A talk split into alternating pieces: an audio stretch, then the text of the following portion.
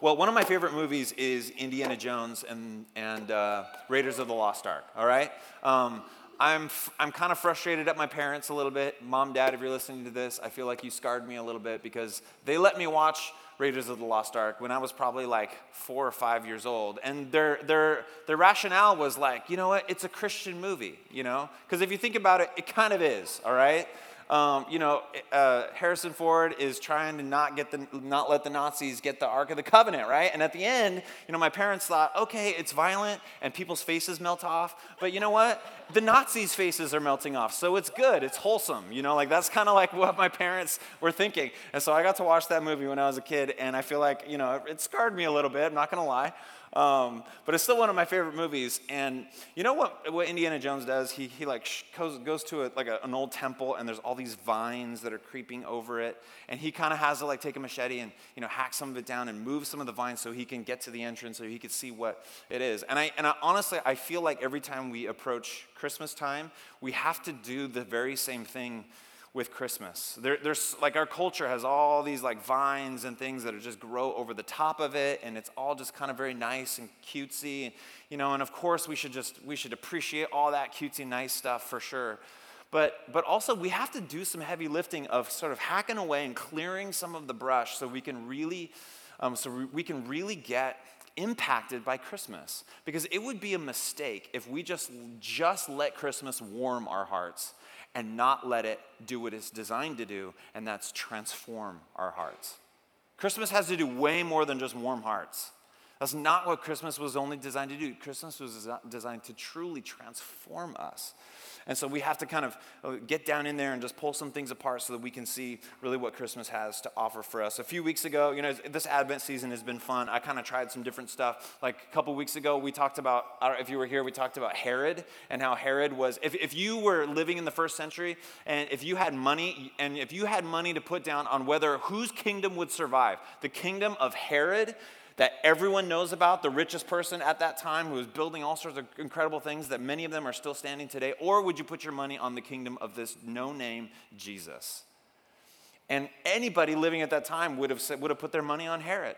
And so it's a crazy, crazy thing that here we are 2,000 years later in a gym in Eugene, Oregon, and we don't know anything about Herod, but we are worshiping the name of Jesus. That is incredible. My money is going to go on Jesus. So we talked about that, how it's such an incredible thing.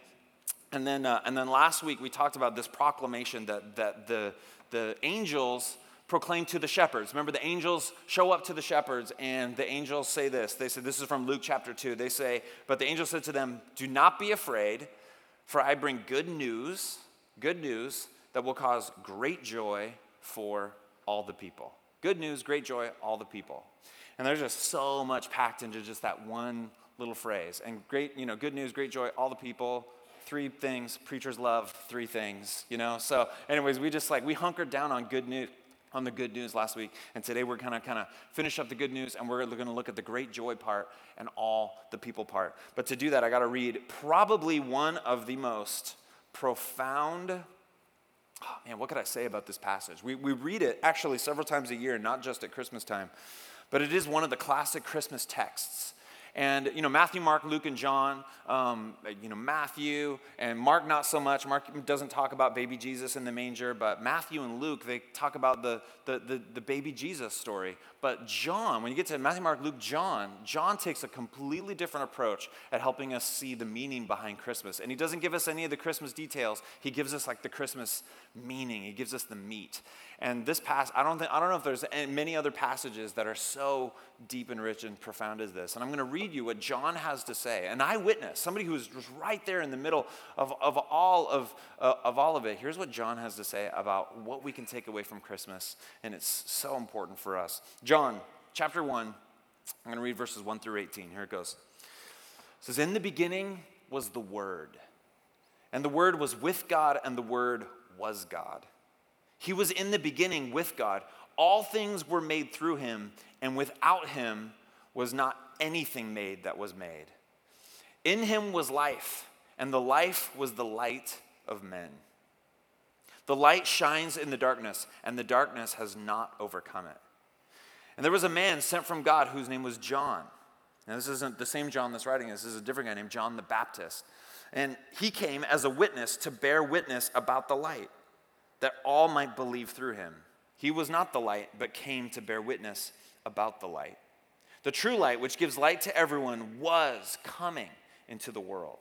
He was in the world, and the world was made through him. This is really, this is so interesting. He was in the world, and the world was made through him, yet the world did not know him. The world didn't know him. He came to his own, and his own people did not receive him. But to all who did receive him, who believed in his name, he gave the right to become children of God, who were born not of blood, nor of the will of the flesh, nor of the will of man, but of God. And the word became flesh and dwelt among us. This is the, this, what's called the incarnation. Incarnate. Carne is the word for, for flesh, for meat. Jesus came in meat. He came in the flesh for us, tangible, so we could touch him, we could feel him, so we could be near him. And he dwelt among us, and we have seen his glory, glory as of the only Son from the Father, full of grace and truth. John bore witness about him and cried out, This is he of whom I said, He who comes after me ranks before me because he was before me. For from his fullness we have all received what? Grace upon grace, double grace, triple grace, grace upon grace. For the law was given through Moses, but grace and truth came through Jesus Christ. No one has ever seen God, the only God who is at the Father's side. He has made him known. He's known. Um, we could go on. There's so many different things that we could look at. But here's one of the things that I find to be such good news about Christmas. And John says it right here that Jesus came bringing two things. And they're two things that we as human beings, beings need so, so much. Jesus came with grace and truth, He came with both. And both are incredibly important for us to understand the reality of our lives and the reality who, of who God is. And if you have all truth and no grace, you're just you're bogged down, you're pressed down. But if you have all grace and no truth, then it's not really grace. Because the only way that you can kind of understand grace is if you acknowledge the truth. You can't have the grace without the truth part. Um, and so, you know, and in our lives, you know that you, you get this. You have friends that you know that they're a real friend when they don't just tell you um, like the good things about you, but you know you have a really good friend when they tell you sometimes some hard things. They tell you the truth, right? That's how you know you have a good friend. Um, if you have a good friend that's always telling you that you're the bestest and you're the greatest, um, you know that you probably can't trust that person because you, you know that's not true about you. And so we, when you have a friend who's willing to tell you, encourage you, but also tell you the truth about your life, then that's a friend you hold on to. That's a really, really good friend. You, we've all had that friend that we're just, or you know, we're just about to go out into public, and it's like, hey, you got something in your teeth, bro. You got something. It's right here and you're like, oh, thank you. Isn't it the worst when you go out and then somebody tells you hours later? And you know that you've like talked to 20 people and it's the, and it's the breakfast thing and you know that somebody should have said something but they didn't say anything and you're angry at those people, right? Because a true friend would say something. I was in Jerry's the other day, no joke. This is like this sometimes preachers make up make up stories. This is not a made up story. I was in Jerry's and I was at the checkout line and it was just a, a, a, young gal at the checkout line, and I'm there, and I'm wearing my, I'm wearing my, my favorite Jerry's pants, which are my Carhartt pants. Because when I wear my Carhartt pants, I just feel like a man, you know? I just feel so good when I'm wearing my Carhartt pants. And I, whenever I'm going to the hardware store, I put on my Carhartt pants. And so I'm at Jerry's in my Carhartt pants, and I'm at the checkout line, and, and I go up there, and you know I'm starting to do the thing, and then she leans forward, and just like in the most discreet, like kind, she's like, "Hey, you're um, you might want to, your fly is down. You might want to check on that. and I look, and it totally is. And I have this like crazy moment of, on one hand, I'm horrified, right? I'm absolutely horrified. And then on the other hand, I'm like filled with gratitude, right? I'm filled, I'm like, ah, I'm horrified. But then I literally was like, thank you. High five, you know? And she's like, she high fived me, you know? And, uh, and I was like, oh man, th- you know, thanks for that tip. Because I'd walk around the store, who knows how long, right? This has been going on. And, uh, and, and by the way, this is one of the good reasons to shop at Jerry's, people, all right? It's a good spot. I love Jerry's. You need somebody to tell you the truth, right? That's a good friend. And uh, unfortunately, sometimes we, we don't like to hear the truth, and so we run from the truth. We have this weird love hate relationship with truth because we want the truth to be told from us, but yet sometimes, sometimes we don't like to hear bad news. We, we love it when our doctor tells us the truth. We hope that our preachers are telling us the truth. We hope our politicians are telling the truth.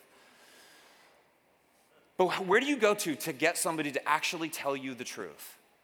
Because can, can we trust, can, I mean, can you trust the media to tell us the truth? Can you trust politics to tell us the truth? Man, we're just so cynical about who's going to tell us the truth. And guys, what Christmas shows us is that when Jesus comes with grace and truth, the one person that you can trust fully to tell you the truth is the God who loves you and created you. Jesus is going to tell you the truth. And guys, that is such, such good news. And when Jesus comes and tells us the truth, it stings a little bit. It hurts a little bit because the truth that Jesus brings, before he brings the grace, the truth that Jesus brings is this is that we are not good at being good that I can't save myself, that I need a savior, I need a rescuer, that no amount of performance and no amount of hard work, no amount of good deeds is gonna just be enough to, to give me a new heart, that I need someone to come in and rescue me. And that is hard for us to admit. It's really hard. But that's the truth that Jesus puts forth. He tells us that there's this thirst that we have in us that cannot be quenched by anything in this world. And when we try to quench that thirst with anything else in that world, whether it be success, whether it be money, whether it be power, whether it be like a, like a relationship of some kind, whenever we try to take this deep thirst that we have, and when we try to quench it, instead of leaning in on the grace and the love and the joy and the peace that Jesus gives us, the identity that He gives us, when we try to quench that thirst with anything else, even if it's a good thing, that's what the Bible calls this hard word that we don't like to say that often in our culture, but it's the word sin. That's what sin is. It's when we take this thirst and this hunger that we have and we try to satiate it by going to all these other places that will not satisfy. And you just ask anybody. You ask anybody who's like made it to the end of their life, they've got tons of money, they got tons of stuff. On the outside, it seems like that they have made it, man. I mean, they've got it all. And you just read anybody's biography who have gotten to that place, and they will tell you it is no secret. They, are, they feel like it's never enough, that they need more, that they're, that, they're, that they're empty on the inside. And that the things that really matter to them are these like relationships and it's their faith that they have, but all this other stuff just never did it for them. And so Jesus wants us to skip all of that craziness and he just wants to tell us from the beginning listen, come to me I'm the one that can save you. You can't save yourself. And that's such a gift. He tells us the truth. But unfortunately, we run from the truth. And um, so there's this really, really interesting book that came out, I don't know, about about 10 years ago um, by a guy named Christian Smith. He's a sociologist at Notre Dame. And he, and he uh, interviewed tons of different people who, who, who say they're Christians in our culture, just thousands and thousands of people who, who say, Yeah, I'm a Christian. And he sat down with them and he asked them, Okay, what is like, what does being a Christian mean to you? Like, like what, what does your faith com- come up with? And what he discovered is he, he inter- after interviewing all these people, he discovered that really the religion that many people have not just in the United States, but all over the world, is, is, is a kind of Christianity, but it's not, it's not real Christianity. And he called it this, and I put it on the screen. It's, uh, he called it moralistic therapeutic deism. Moralistic therapeutic deism. And, and he discovered that the five tenets of moralistic therapeutic deism um, go like this is that number one, a God exists who created and ordered the world and watches over human life on earth. So that's the deism part. Sure, God exists and he's kind of like out there somewhere. Uh, number two, God wants people to be good, nice, and fair to each other as taught in the Bible and by most world religions. So the, what the goal is God just wants us to be good, he wants us to be nice. Number three, the central goal of life is to be happy and to feel good about oneself. That's the therapeutic, part, that God's here to make me feel good about myself and give me strong self esteem. Number four is God does not need to be particularly involved in one's life except when God is needed to resolve a problem. And number five is good people go to heaven when they die. That the pathway to heaven, the way to get to heaven is you just got to be a good person. And that these are the five tenets of moralistic therapeutic deism. Uh, I got a quote from this gal, uh, Kenda Dean. She says this Moralistic therapeutic, therapeutic deism has little to do with God or a sense of divine mission in the world. It offers comfort, it bolsters self esteem. helps solve problems, and it lubricates interpersonal relationships by encouraging people to do good, feel good, and to keep God at arm's length. Ladies and gentlemen, this is the, the prevalent Christian religion in our country. It's moralistic, therapeutic deism. God's here to make me happy, healthy, and wealthy. And when I need Him, I'll call, but when I don't need Him, i am doing just fine. Thank you very much. This is where a lot of Christians live. And I'm bringing it up today because Christ, Christmas contradicts this religion at every point. because you know what Christmas tells us? Christmas tells us that you can't save yourself. No amount of good works is going to do it. No amount of success is going to do it. No amount of just trying harder is going to do it. We couldn't do it ourselves. And so God had to come in the flesh. He had to come be our rescuer. And that's hard for us to swallow. But Jesus comes with truth first. You can't save yourself. And then he comes with grace because Christmas says, There is a king and it's not you. The king has come. The king has come. So we look to him. That's part of the good news. But here's the great joy part the great joy. Uh, the great joy part is that he gives us truth. That's good news. But then he also gives us this incredible grace. And this is the kind of grace that should cause an indestructible, great joy that flows deep, deep, deep in our, all of our hearts that our circumstances cannot steal away from us. When you know that the King of the cosmos loves you and has given you grace, it causes this joy deep down inside. And this is a joy that isn't dependent on how good of a day you've had, or a good of week you've had, or a good of year you've had. You might have had a really tough year. You might have really hard things going on in life. But when you know, when you know that there is this God who loves you so much and that his love is so pervasive and that he came in the flesh for you that even death itself cannot take away your joy, suddenly you start to open up your eyes a bit, your chest starts opening up a bit, and you can walk around feeling like, man, I've got deep, deep joy in the midst of our lives. One of the things that I love about Christmas is the way that Jesus came. Um, he could have could have come a lot of different ways, right? He could have sent, um, you know, he could have sent like a big book from heaven. He could have sent just some more prophets. Um, he could have like done like a big like self projection, like a like like Luke Skywalker force projection. You know, he could have like done that in the sky. I don't know. He could have done all sorts of things. But the way that Jesus came um, is so helpful for us. I was doing some research this week on uh, on different kinds of communication that we have as human beings. Um, and there's, there's like four different kinds that I want to mention. First is there's, there's passive communication. Think about your interpersonal uh, relationships with one, with one another. Some of us are really passive. So, one way to handle your communication is you just don't ask for anything you want, you just kind of stay quiet. That's passive communication. That's frustrating because you're probably like married to somebody who's like, tell me, you know, like, tell me what you want. I can't read your mind. So passive communication is one way. And then you've got aggressive communication, right? This is the kind that's like always in your face, somebody that's like really loud and just, you know, just just there's aggressive communication. That's not good. We don't want passive. We don't want aggressive. The third kind is the kind that probably we're all most the bestest at, and it's passive aggressive communication. Anybody? Anybody really good at this? Um, I gotta admit to you guys, I'm, I'm, I'm pretty good at this actually. I've worked really hard in my life to, uh, to actually be quite good at passive aggressive communication. I'm not proud to say it, but I just am. It's just weird how. You guys know what passive aggressive communication is, right? Classic example is like, you know, you can tell somebody's like, somebody's upset. You know, this is happens with like one of my kids, right? They're like, I'm like, bro, what's wrong? Nothing. Come on, right? You'll be driving in the car with your spouse and you know, or whoever, and you're like, hey, you seems like something's wrong. Are you okay? I'm fine right? Uh, it doesn't seem like you're very fine. Like, what, let's talk about it. No, I'm fine right? It's passive aggressive communication. There's all sorts of ways. By the way, this is a freebie for you.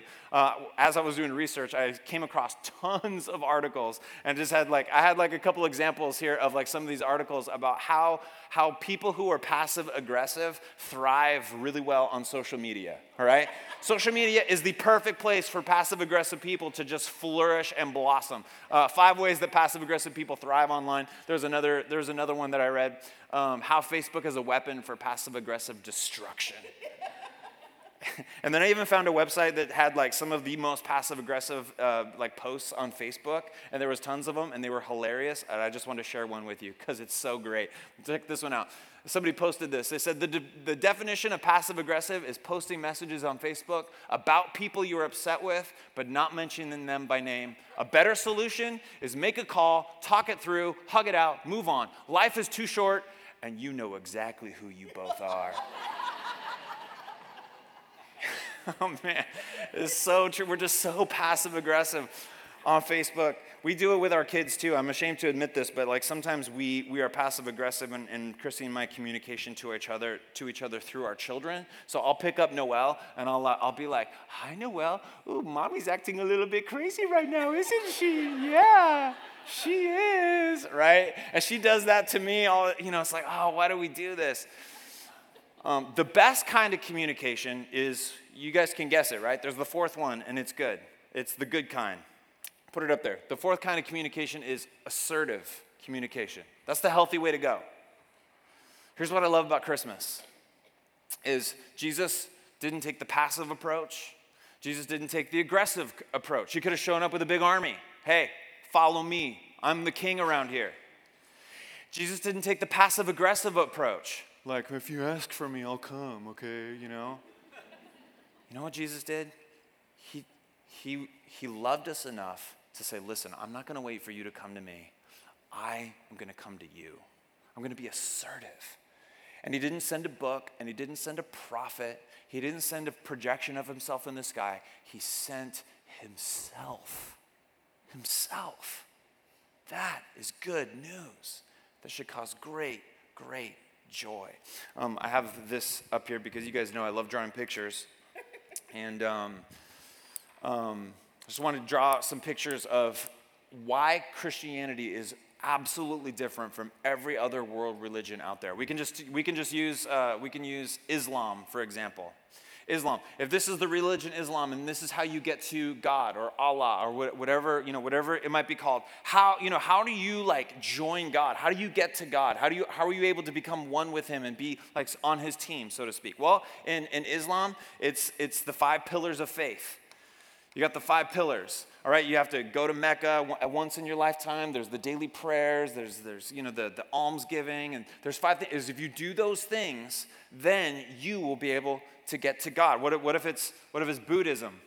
What is it? And it's not, in Buddhism, it's not God. It's like, you know, nothingness, you know, or nirvana or whatever it is. Well, what is it? It's the, it's the eightfold path. It's the eightfold path.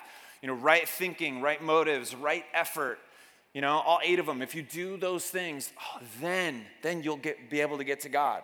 What is it with, uh, with Hinduism? You guys know what it is with Hinduism?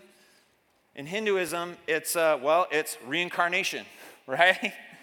It's, hey, if you do good in your past life, then you'll get to be able to come back in the next life with, uh, you know, with some good, better karma and you'll live in a better place. And if you just keep that cycle up for like billions of years, suddenly, uh, you know, eventually you will be able to get there. You'll achieve it. Okay? Um, in, in, secularism, what is it? Because it, w- it, wouldn't be God up here. What it would be? It would be like whatever it is that's going to give your life ultimate meaning. Maybe it's the money, it's the paycheck, or it's the job, or it's the recognition, or it's, you know, like somebody, or it's like it's self esteem, or I don't know, whatever it is, whatever you put into that thing. What do you got to do? Well, you got to you got to work hard for it. You got to, I mean, you, no days off. I mean, you just got to blaze and go and try. You got to get there as however you can. What does Christianity look like? This is what makes it so different than every other world religion. Because in Christianity, the message is there are no steps that will get you there. When you follow Jesus, when you understand Christianity, God took a completely different approach. It's not us trying to perform our way to get to Him, it's God saying, I am going to come to you. I'm going to come to you. I'm not going to wait for you to perform your way in. I'm coming to you. Guys, this is good news that should cause great joy. Great joy. The last one is this good news, great joy for who? For just the people who perform good? For the people who are born to the right family? It's good news of great joy for who? All. All people all people. Um, I, I, love talking with people who are new to, to the Bible and you know figuring out like how to read the Bible and you know it can be a it can be a daunting task. And sometimes when people try to read the Bible, they start uh, they start and the obvious place you would start in a book you start at the beginning. And so a lot of people start in Genesis. And Genesis starts out okay. You know, you're like, oh, this is interesting. In a garden, there's a snake, and there's some betrayal there, so it's kind of interesting. And then there's some Jerry Springer moments in there. It's like when you get into it, and you're like, oh man, I didn't know this was in here. And then, do, do you guys know who Jerry Springer is, by the way? Okay. So I, sometimes I'm like, I don't know, that might be an old reference, but I guess he's still around. Um, anyways, uh, and then you can, you know, then Genesis, there's some great stories, and then Exodus, and there's some, it's like super interesting, and there's like some chases, and you know, people are, and then you get to like these books where there's just like long lists of names. this person begat this person begat this person, and you're like, oh my gosh, this is so boring. And then it gets into like these rules, and if you're not sure, like kind of like what those are all about, it's like, oh man. And so then you think, you know what? Um, uh, and so usually when I help people start the Bible, I don't necessarily tell them to start in Genesis. Sometimes I tell them to start in the New Testament. Hey, start in the New Testament. Okay, but here's the problem. They're like, okay, I'll start in the New Testament. So you go to the book of Matthew, because it's the first book in the New Testament. And you open up the very first chapter in Matthew. You open up Matthew chapter one, and guess what it is? This person begat this person. Begat. It's a list of names. And you're like, whoa, come on. What's the deal with this Bible?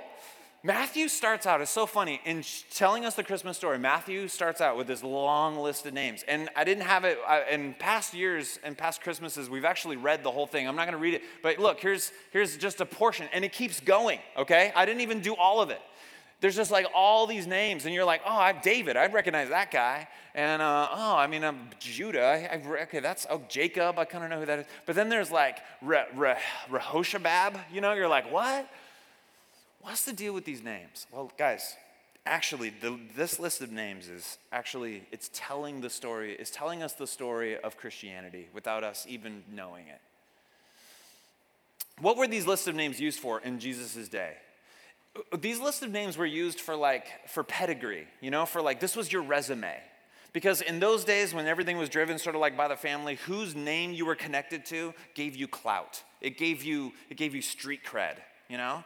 So in those days, if you had like this long list of impressive names behind you that people recognize, I mean, then you got you got credibility. It's not necessarily like that anymore, anymore in our day, but still, we try to create our resumes, don't we? We have we try to create our resumes with our education, with our job experience. We're trying to build our resumes, and we want our resumes to look good.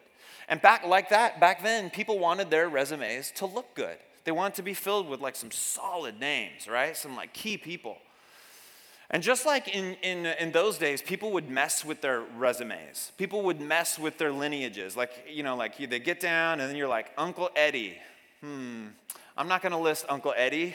I'm going to just, I'm not going to put that name in there. It's okay. Nobody will miss it. And you just list like all the good names, keep some of the bad ones out. Um, we tend to do that too with our resumes. Don't, you know, I know it's true, right? Maybe you went to like college A and you went to college B. And in college A, you got better, much better grades than you got in college B. And so you know what? You just might not write down college B, right? You just might leave college B off of the, the form there. We all kind of do that because it's like, okay, it makes us look better but not with Jesus' resume. Jesus wants us to see. He, the, the, Matthew, who's making this list of names, wants us to see. Matthew is, is including all sorts of seedy situations from, from the Old Testament in this list of names. Why would you do that? You're trying to like give credibility to Jesus. Why would you put like all these different things? And there's all sorts of things in here, and we can't even don't have time to go to go through it all. But it's like, um, you know, there's there's first of all, there's five women mentioned in the lineage. In that in, in those days, that wasn't something that you put in there. And so they, Matthew is making it clear from the beginning that we're going to include some women in this, in this lineage. And so you have some gender outsiders, gender outsiders of the time are on there. And then you've got people who are, uh, gen, and some of them are Gentile women. So you don't even have some Jewish people in there. You have some Gentile people. So you've got some, you've got some, uh, some racial outsiders in, in the list. And then you've got tons of moral outsiders. You've got people, you've got people in here where there are failures. You've got some incest in there in that list, and that's never a good thing to have on your resume, let's be honest, right? That's something you leave off. Um, they've got a, you know, a, a prostitute listed in that resume. There's people, you know, and then let's not forget David, King David in there. This is supposed to be like the most legit king. And it's and and even like the, the list in there, it says that it was David and and um, didn't it doesn't even list Bathsheba's name. It says I don't know. I don't even think I included in there. I wasn't mentioning. I wasn't thinking I was going to talk about this, but it was like it says something about. Uh, oh, I love it. It's right in the middle. It says David was the father of Solomon, whose mother had been Uriah's wife. Oh. I mean, Matthew is going out of his way, like, like really going out of his way to remind us about this incident that happened with David and Bathsheba and killing her husband so that he could be with her. I mean, this is like adultery, this is murder. I mean, this is all in Jesus' list of names. Why in the world is God wanting us to see this? I'll tell you why. It's because God is looking at this and he says, you know what? I can work with this. You know what? This doesn't intimidate me.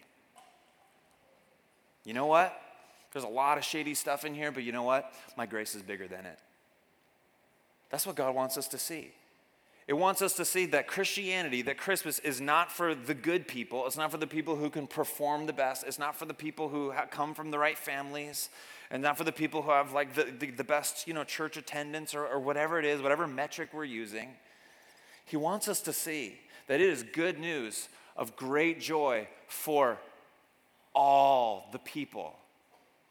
And what and so this is the pastoral moment here. And actually, I'm gonna have Jenny come up because I'm gonna kind of wrap this up because I just want us to respond today, just as we enter into Christmas, and it's gonna kind of get crazy. And Christmas Eve is gonna be so fun, guys.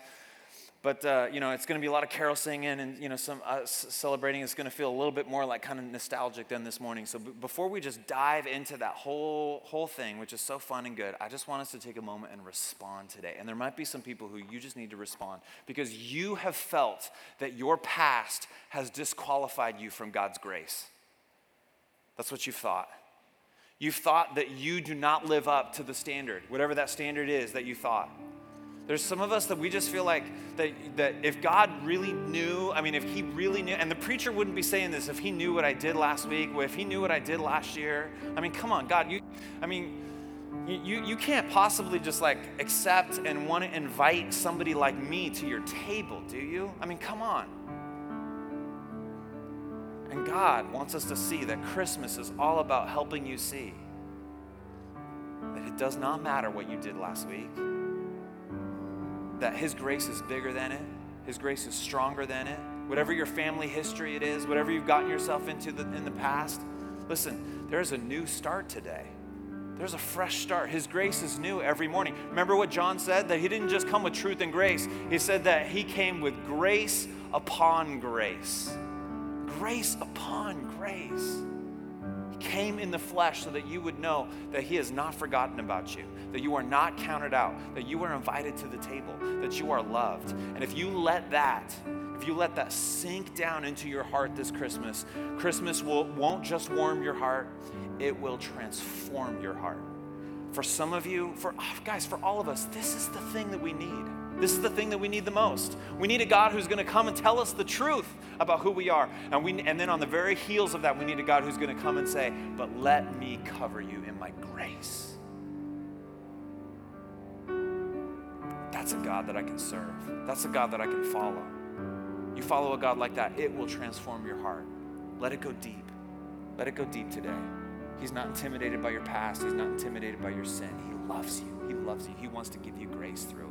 Would you receive His grace today? As we come to the table in a second, as we come to the bread and the cup, we just remember that we've been invited to the table. He died for us, and He rose again so that we could have new life and a joy, an indestructible joy that our circumstances can't take away. When we come to the table, you just you just sit your life on that.